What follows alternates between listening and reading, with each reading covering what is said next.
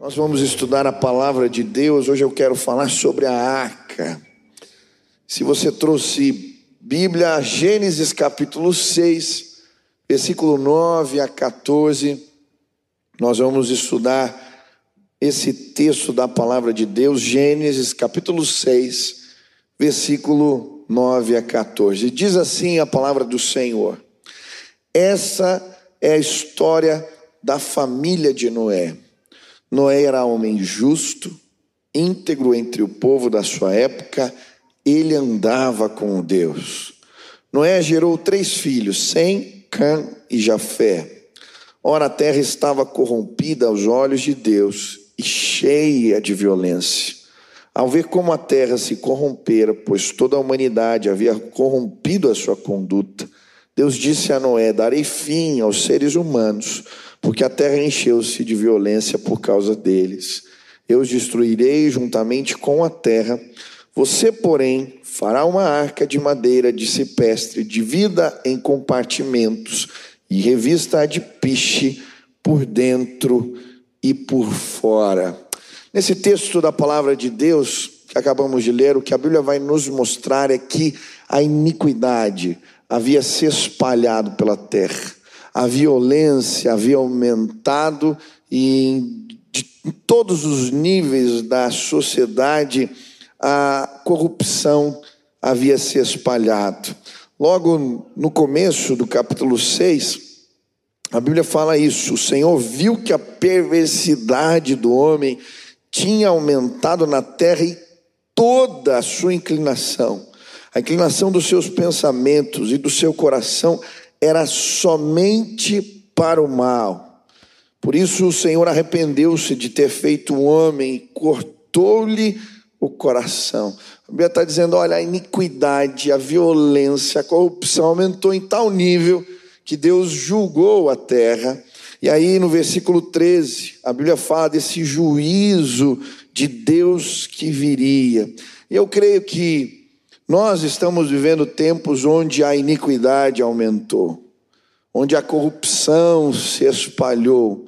De alguma maneira, o mal tem se proliferado entre nós nesses dias. Eu não sei você, mas muitas vezes, quando eu assisto as notícias, o meu coração fica revoltado. Esses dias eu estava resmungando lá, vendo uma notícia, mas o que está acontecendo? Eu falei, não, é só notícia. Nós estamos vivendo tempos difíceis. Eu estava vendo uma pesquisa sobre ah, crianças que foram agredidas nesse tempo pelos pais, como aumentou o número de crianças ah, vítimas de pais agressores nesse tempo de isolamento. O pastor Nassif esteve aqui semana passada, ele contou em um episódio, inclusive, de uma criança que foi arremessada pelos pais contra a parede, a filha dele é enfermeira, cuidando, e a criança veio a óbito, ele contando as histórias, o mal tem se proliferado. Eu lembro alguns meses atrás, quando houve a legalização do aborto na Argentina, eu fiquei impressionado com as imagens, eram milhares e milhares de mulheres quando saiu a notícia, elas gritavam, celebravam como se fosse um, uma Copa do Mundo, a vitória da Argentina na Copa do Mundo. Aquilo me chocou. O que está acontecendo? Que dias são esses? Como a maldade tem se proliferado entre nós. Eu creio que num tempo onde a maldade vem, o juízo de Deus se manifesta porque Deus é justo. Mas o que me chamou a atenção aqui também nessa história foi que em todo tempo, onde há o juízo de Deus, também ele de alguma maneira manifesta oportunidade de salvar. Ele sinaliza a graça. E aqui nessa história a arca representa isso. Ele está dizendo: Noé, eu vou julgar a terra, mas a arca, construa uma arca, trabalhe.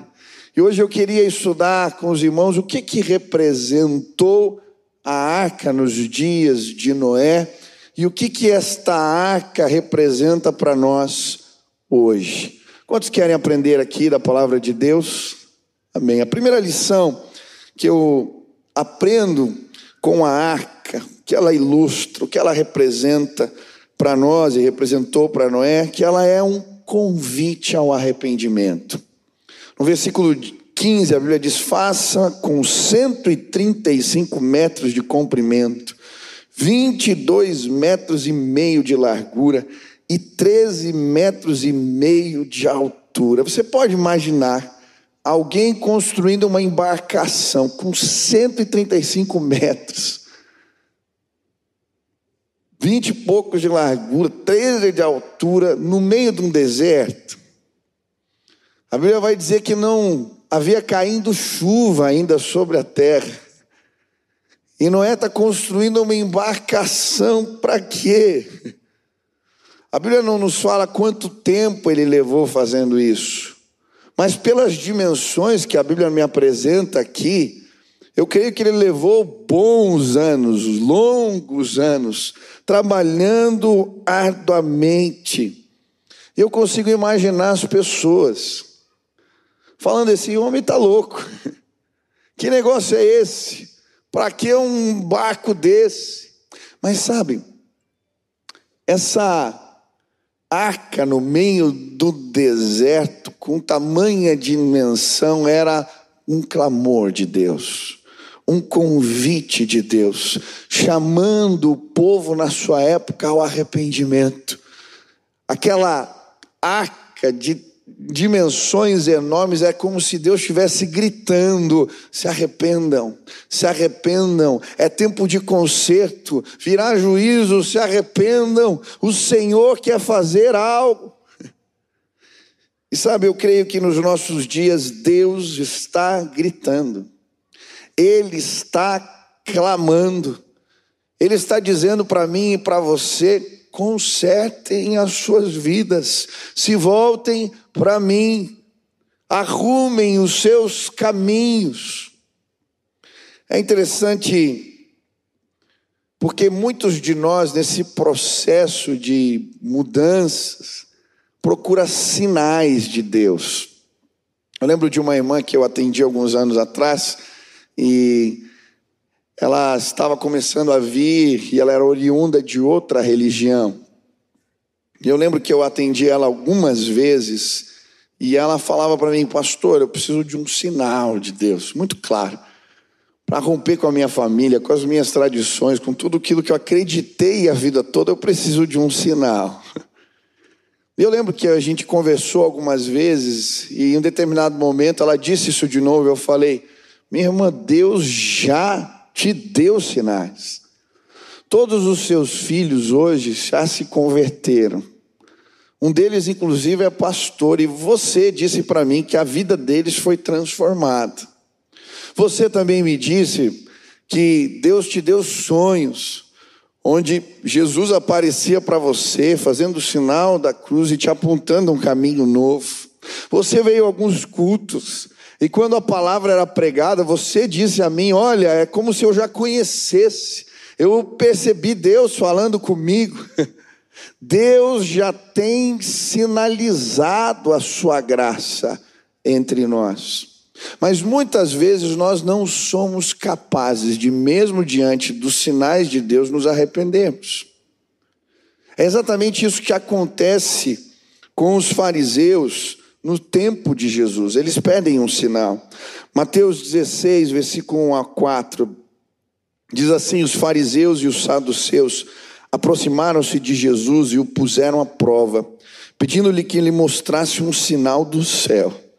Ele respondeu: Quando a tarde vem, vocês dizem, vai fazer bom tempo, porque o céu está vermelho.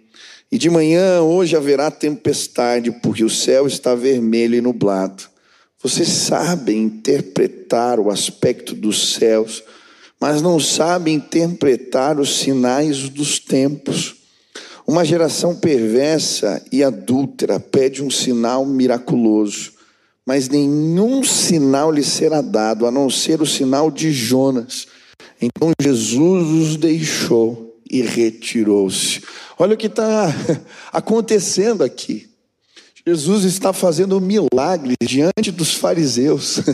Eles estão vendo os sinais, pessoas curadas, cegos de nascença, leprosos tendo suas peles limpas, pessoas levantando, coxos levantando. Eles estão vendo tudo isso e ainda estão pedindo um sinal. E aí Jesus está falando para eles: o que vocês precisam não é mais um sinal. O coração de vocês endureceu. Vocês conseguem entender os sinais do tempo, quando vai ter chuva ou quando vai amanhecer, mas vocês não são capazes de discernir o que Deus está fazendo agora. E aí ele fala do sinal de Jonas, que é uma referência ao seu sacrifício e à sua ressurreição. E sabe, queridos, eu creio que nesses dias Deus, de diversas formas, tem sinalizado a sua graça e o seu reino entre nós. Eu contei, fizemos uma série de mensagens e eu falei de tantos sinais.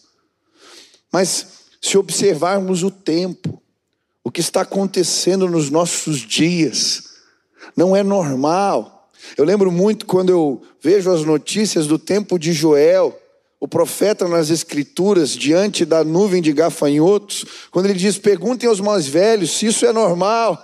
Deus está querendo falar conosco, voltem-se para Deus e Ele se voltará para vocês. Eu creio que esta é a palavra de Deus para os nossos dias. Voltem-se para Deus, voltem-se para Deus, se arrependam, consertem, é tempo de arrependimento. Deus quer restaurar as nossas vidas. Eu lembro de uma história que eu ouvi de um pintor que estava sobre um andaime pintando o teto de uma catedral. E ele ali, admirado com a sua obra, começa a andar para trás e para trás e ele vai cair do andaime. E alguém lá embaixo vê aquilo e começa a gritar: Ei, cuidado! Cuidado! Você vai cair, mas ele está tão entretido com o que está fazendo que não escuta nada. E então aquela pessoa desesperada pega um pouco de barro e joga no teto da catedral. E aí ele olha. Sabe, eu creio que às vezes Deus chama a nossa atenção dessa maneira. Ele coloca arcas no deserto, enquanto nunca houve chuva, para sinalizar: ei, é como se ele estivesse gritando: se voltem para mim, se voltem para mim, se voltem para mim. Hoje eu vou dizer para que Deus coloca no meu coração é para te dizer: não deixa para consertar a tua vida amanhã, querido. Não deixa para arrumar algumas coisas depois de amanhã. Hoje é o dia da consagração Hoje é o dia do conserto, do acerto, em nome de Jesus. Não há tempo, não há tempo. Deus está clamando: conserta, arruma, em nome de Jesus. Eu creio que hoje pessoas vão deixar maus hábitos neste lugar. Hoje pessoas vão declarar e consagrar a vida e deixar pecados para trás. Deus está clamando. Quantos querem ouvir o convite de Deus aqui? Tem algo para consertar, para arrumar? Arruma hoje. Não há tempo. Segunda lição que eu aprendo com a arca e o que ela representa. A arca era um convite, um clamor de Deus por arrependimento, mas ela também era um lugar de salvação.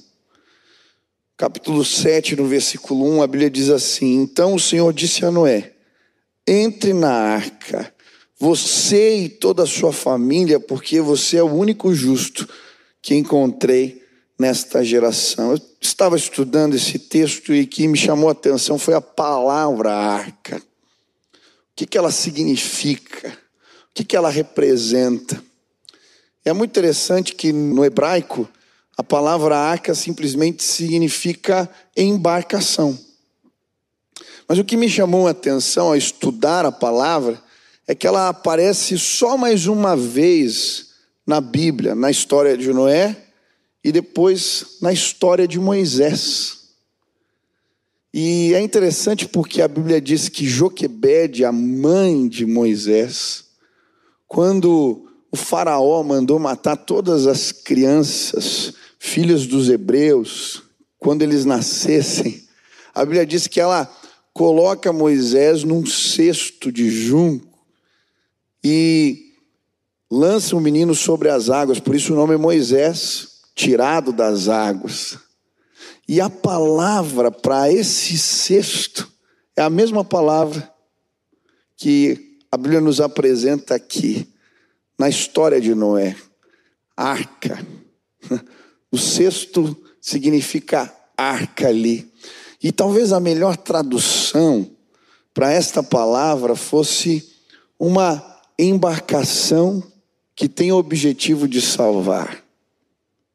É uma espécie de bote salva-vidas dos tempos antigos. Não existia naquela época, mas provavelmente era isso. Embarcação, barco que salva. E eu estudando isso, fiquei com o coração muito entretido, com a voz do Espírito me dizendo que Ele quer salvar nestes dias. Eu creio que esse bote salva-vidas vai chegar na sua casa, em nome de Jesus. Eu creio que esse bote salva-vidas vai sim me buscar, te buscar, porque nesses dias Deus quer salvar. E eu creio que isso vai se manifestar de três formas diferentes nesse tempo. Eu quero te deixar essas palavras, três palavras. Primeiro, Deus quer salvar você. Presta atenção aqui. Deus quer salvar você. Deus quer salvar você. Eu lembro muito bem, um dia terminou o culto aqui de jovens e nós saímos para fazer um evangelismo, fazíamos esse evangelismo nas portas das baladas de madrugada. E eu saí assim, andando pelas ruas e orando para Deus me mostrar alguém. E encontrei um jovem, ele estava sentado numa mureta, e o Espírito me direcionou a falar com ele. Eu lembro certinho, eu sentei do lado daquele moço e disse para ele exatamente isso. Deus está me incomodando para te dizer que Ele quer salvar você. E ele ficou quieto e eu disse de novo: Deus está me incomodando. E me trouxe aqui para dizer que Ele quer salvar você. Eu repeti a terceira vez. Querido, eu não sei porquê, mas Deus está me incomodando. Que Ele quer salvar você. E aquele moço então abaixou a cabeça e ele começou a chorar. Ele olhou para mim e ele disse: Eu conheço a palavra de Deus, eu estou longe dos caminhos do Senhor, eu não sei o que estou fazendo aqui naquele dia. Uma embarcação chegou no meio daquela rua, o bote salva-vidas veio buscar aquele jovem, porque Deus quer salvar você. Eu lembro bem também do dia que eu fui convidado para pregar num presídio. Era uma ala para menores infratores.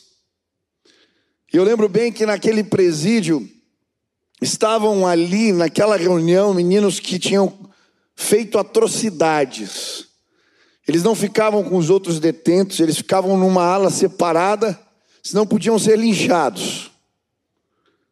E eu cheguei naquela reunião para compartilhar a palavra com aqueles meninos. Alguns não me deram ouvidos, mas teve um jovem que no final da reunião veio me procurar. Ele veio com a Bíblia aberta e ele disse: Pastor, quando eu estava aqui neste lugar, eu ganhei esta Bíblia de uma pessoa que passou por aqui. E eu, um dia, perguntei, Deus, se o Senhor pode, fala comigo, e abri a Bíblia. E caiu num texto, se eu não me engano, era João 8, que dizia: Vós sois filhos do diabo, e tem praticado as suas obras. Mas o texto continuava e dizia: Conhecereis a verdade, e a verdade vos libertará. E eu lembro que naquele dia ele perguntou para mim, pastor, será que é Deus falando comigo? E eu disse para aquele moço, eu tenho certeza, Deus te enviou e te deu esta palavra e me trouxe aqui para confirmá-la. Se você crer na verdade, ela te libertará. Naquele dia, aquele moço, junto comigo, entregou a vida para Jesus no meio de um anducandário, de um presídio para menores infratores, porque o bote salva-vidas de Deus chegou naquela penitenciária. Eu creio uma grande colheita vai acontecer nos próximos dias. Quantos creem nisso? Eu tenho visto isso nas na minha célula. É a terceira semana consecutiva na célula que alguém aceita Jesus. Há duas semanas foi lindo. Nós estávamos terminando a reunião e eu percebi que tinha um senhor ali, um moço que tinha sido convidado. Ele era dono de uma academia. E eu estava terminando de dar a palavra e de repente me dirigi a ele e comecei a falar algo que o Senhor colocou no meu coração para aquele rapaz. E eu lembro, nós estávamos pelo Zoom, fazendo a reunião, e de repente aquele moço começa a chorar, de uma forma assim muito bonita, e ele pede: Eu quero, eu quero isso que você está falando para a minha vida. Naquele instante, o bote salva-vidas de Deus chega naquela casa, ele, a sua esposa, entregam a vida a Jesus, e faz três semanas que todo dia, Toda reunião, alguém entrega a vida a Jesus. Sabe por quê? Neste tempo de juízo, Deus preparou uma arca, um bote salva-vidas vai chegar. Hoje eu vim dizer para você: Deus quer salvar você.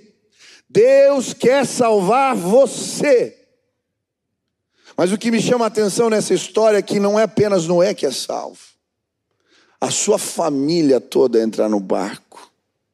E hoje eu vim dizer, e a palavra que Deus colocou no meu coração é que Deus vai salvar os seus. Deus vai salvar os seus. Preste atenção, Deus vai salvar os seus.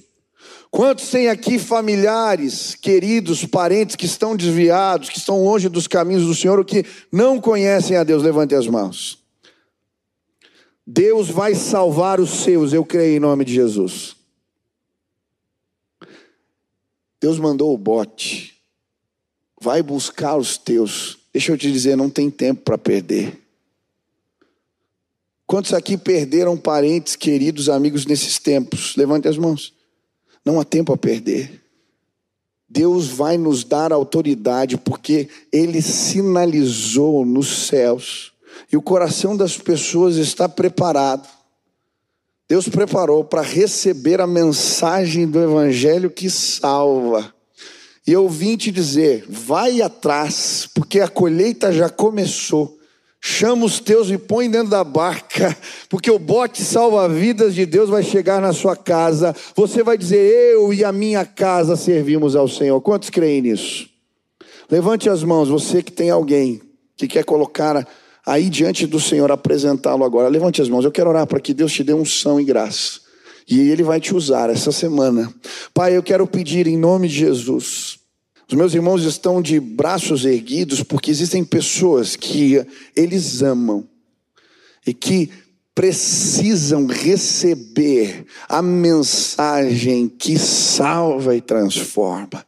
E eu quero pedir agora, Pai, autoriza os teus filhos derrama da tua unção sobre eles, para pregarem o Evangelho, para trazerem os seus para dentro da arca, porque é tempo de salvação. Eu quero pedir mais, Pai, que nesta semana, nestes próximos dias, eles possam celebrar, Pai, muitos aqui possam celebrar a salvação dos seus, Pai. Faz assim, em nome de Jesus. Amém. Amém? Você crê nisso? Deus vai te usar. Quando eu li essa palavra também, o Espírito me incomodou. Proteja as crianças. Proteja as crianças. Assim como Moisés no cesto representa o cuidado de Deus, é muito interessante em toda a história quando vem de alguma maneira juízo, Deus traz ou faz movimentos de salvação. É tempo de protegermos as crianças. Eu fico impressionado. Eu trabalho com os jovens aqui há alguns anos. Para mim é muito claro, há uma linha divisória nas gerações. Jovens de determinada faixa etária, eles foram dessensibilizados em relação a alguns tipos de pecado. É muito interessante. Símbolos, imagens, testemunhos constantes. Uma geração se choca com algumas coisas, outras já acham isso completamente normal. Eles foram dessensibilizados. Meus filhos são pequenos, eu fico vendo, acompanhando, eles gostam de ficar no celular vendo desenho no YouTube. E às vezes não tem nada demais naquilo que eles estão vendo. Mas entre um programa e outro, chegam as propagandas, chegam tantas coisas, e a gente estava observando, eu assisti esses dias, como as crianças têm se tornado alvo de uma mensagem contrária ao Evangelho que dessensibiliza. Uma das escolhas que eu sou grato a Deus por termos feito nesse tempo de pandemia foi mudar os filhos de colégio. Nós participamos de um bom colégio na cidade, meus filhos faziam parte de um bom colégio. Mas depois de orar, entendemos que uma das maneiras de colocar nossos filhos também na arca e protegê-los era colocá-los numa escola com valores e princípios cristãos. Eu quero testemunhar para vocês. Toda vez para levar o Ben e a Nina para a escola era um choro danado, era difícil, eles não queriam ir. Queridos, todos os dias, a minha esposa tem um hábito de fazer qual foi o melhor e o pior do dia. Quase todos os dias, o melhor do dia agora é a escola. Eu pego os meus filhos, eles voltam para casa cantando as musiquinhas, recitando o versículo de cor, contando a história da Bíblia e sabe, eu estou feliz porque de alguma maneira eu estou vendo a palavra transformando a vida dos meus. Eu quero pedir em nome de Jesus, protejam as crianças. É tempo de colocarmos elas dentro da arca. É tempo de guardarmos. Eu creio que nestes dias Deus vai salvar esta geração, os pequenininhos. Ele já mandou o bote, ele vai usar eu e você para fazermos isso. Quantos querem? Quantos têm filhos pequenos aqui? Levante as mãos. Consagra os teus, guarda os teus em nome de Jesus. Terceira lição que eu aprendo aqui com a arca. A arca também representa um desafio de fé. E é interessante no capítulo 8, no versículo 15, a Bíblia vai dizer: Então Deus disse a Noé: Saia da arca, você e a sua mulher, seus filhos e as mulheres deles. E o que me chamou a atenção aqui, porque deixar a arca era um desafio. Se você parar para pensar, eles estavam morando ali há quase um ano. Quando começa a água a brotar da terra e cair dos céus, você vê a Bíblia fala a idade de Moisés e quando termina, dá quase um ano. E durante esse tempo, eles estavam se sentindo seguros naquele lugar, guardados naquele lugar. Sair da arca era um desafio de lidar com o novo. Será que existe terra firme ou não? Por isso, ele manda os passarinhos, né? Trazerem, fazerem prova se tinha terra seca ou não. Muitas vezes nos processos da vida, Deus nos convida também a deixar a arca. Deus manda construir, proteger, se guardar, trazer segurança, mas por vezes ele nos manda abandonar aquilo que construímos. Durante anos na vida de Noé, o seu trabalho, o seu ministério foi em torno da arca. Ele viveu em função disso. E agora, o Senhor está dizendo: saia, deixe. Eu estava ouvindo um podcast essa semana muito interessante. O pastor Douglas Gonçalves estava entrevistando o Lamartine Pozella, né? Eu falo errado, falei Portela. Talvez alguns conheçam porque ele faz os comentários daquela novela do Gênesis lá, ele faz os comentários. E eu fiquei ouvindo, é um pastor já conhecido em São Paulo, da igreja batista, até então chamava Palavra Viva, um ministério muito abençoador, e eu fiquei ouvindo ele falar de um tempo novo que Deus estabeleceu sobre o seu ministério. E me chamou a atenção o testemunho. Ele usou, inclusive, a comparação com a arca. Ele falou: olha, tinha um ministério consolidado, cerca de 5, 6 mil membros na igreja que eu, que eu trabalho já há quase 30 anos. E o Espírito Santo me, começou a me mover numa outra direção. E aí ele compartilhando: olha, Deus me mostrou que era para começar um trabalho forte na internet, usando o YouTube, as redes sociais, isso em 2019. E que ele estava abrindo a porta da nossa igreja para ela se transformar uma igreja para o mundo. E isso foi tão forte que eu fiquei incomodado que esse nome Palavra Vida para uma igreja no mundo não servia. E aí fiz uma reunião, bom, direcionamento que eles tiveram, até o nome achei engraçado, diferente, chamar Ya Church, e começar um trabalho nessa, com essa ênfase. Ele pediu um sinal a Deus, uma igreja batista, fizeram assembleia, ele falou: oh, se tiver 70% de aprovação, eu vou entender que veio da parte do Senhor. Quando ele apresentou que Deus falou com ele, 100% de aprovação. Mudaram o nome da igreja, ele começou esse trabalho com uma ênfase na internet. Ele falando naquele podcast: olha, hoje no canal do YouTube eu tenho mais de um milhão de pessoas que seguem o nosso canal. A igreja que tinha 5 mil membros agora tem 10 mil membros em dois anos. Só na Europa nós temos 150 células plantadas. Por quê? Porque eu aceitei o desafio de Deus de deixar a arca. Eu não estou dizendo que as mesmas estratégias servem para outros lugares. Eu não estou querendo defender estratégia, eu estou querendo defender o direcionamento de Deus. Muitas vezes, em tempos como estamos vivendo, o Senhor vai trazer o novo para nós.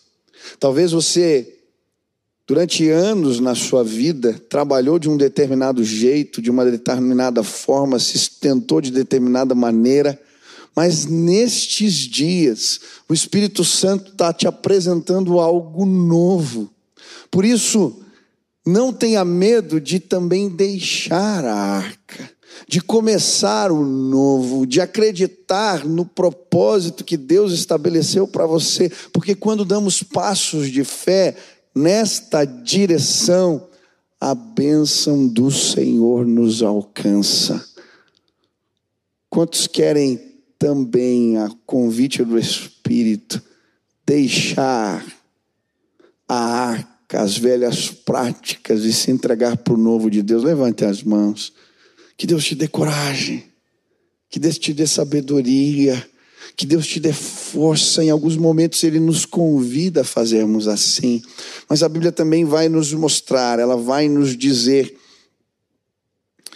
que no décimo sétimo dia do sétimo mês, a arca pousou nas montanhas de Ararat. Eu, quando li esse texto, fiquei imaginando uma embarcação desse tamanho no topo de uma montanha. Se o sinal da arca no deserto já era algo que chamava atenção, quanto mais em cima de uma montanha. E sabe, eu creio que por vezes Deus chama a nossa atenção e Ele sinaliza o reino dEle, a graça dEle, nos fazendo lembrar do temor do Senhor. De certa maneira, a arca em cima da montanha era uma lembrança eu fico imaginando as próximas gerações perguntando quem pôs essa arca lá em cima, como é que chegou lá? E a história do dilúvio, a história era contada e repetida, e era como se aquilo representasse. Lembra, o temor do Senhor é o princípio da sabedoria. Precisamos temer Deus. Precisamos temer Deus. Sabe, notícia ruim a gente esquece rápido. Já não se impressionou com um político que fez um monte de bagunça e de repente ele está lá de novo no poder, mas como, né? Quantas vezes a gente vê isso no cenário brasileiro? A gente esquece muito rápido. Talvez a pandemia daqui a um tempo seja notícia velha. Mas nós não podemos deixar de lembrar. Olhar para esses tempos, para esses dias e passar para as próximas gerações a mensagem do temor do Senhor. Hoje eu quero te convidar a olhar para a arca. Eu não sei o que o Espírito Santo falou com você, mas hoje, talvez nesse exercício de olhar para a arca, o Espírito te disse: existem coisas que eu quero consertar na sua vida, arrumar na tua história. Não deixe para amanhã. Eu estou clamando, ajusta, conserta. Ouve o clamor do Espírito. Talvez hoje o Espírito Santo falou para você: Ah, eu quero te salvar. Coloca os teus na arca, protege. Talvez o Espírito Santo falou: Não tenha medo do novo, eu sou contigo. Deixa o que você tem que deixar para trás, apenas confia. Eu quero te abençoar. Mas que sim, o temor do Senhor possa sempre balizar o nosso caminho e que possamos receber a bênção de Deus em tudo que fazemos.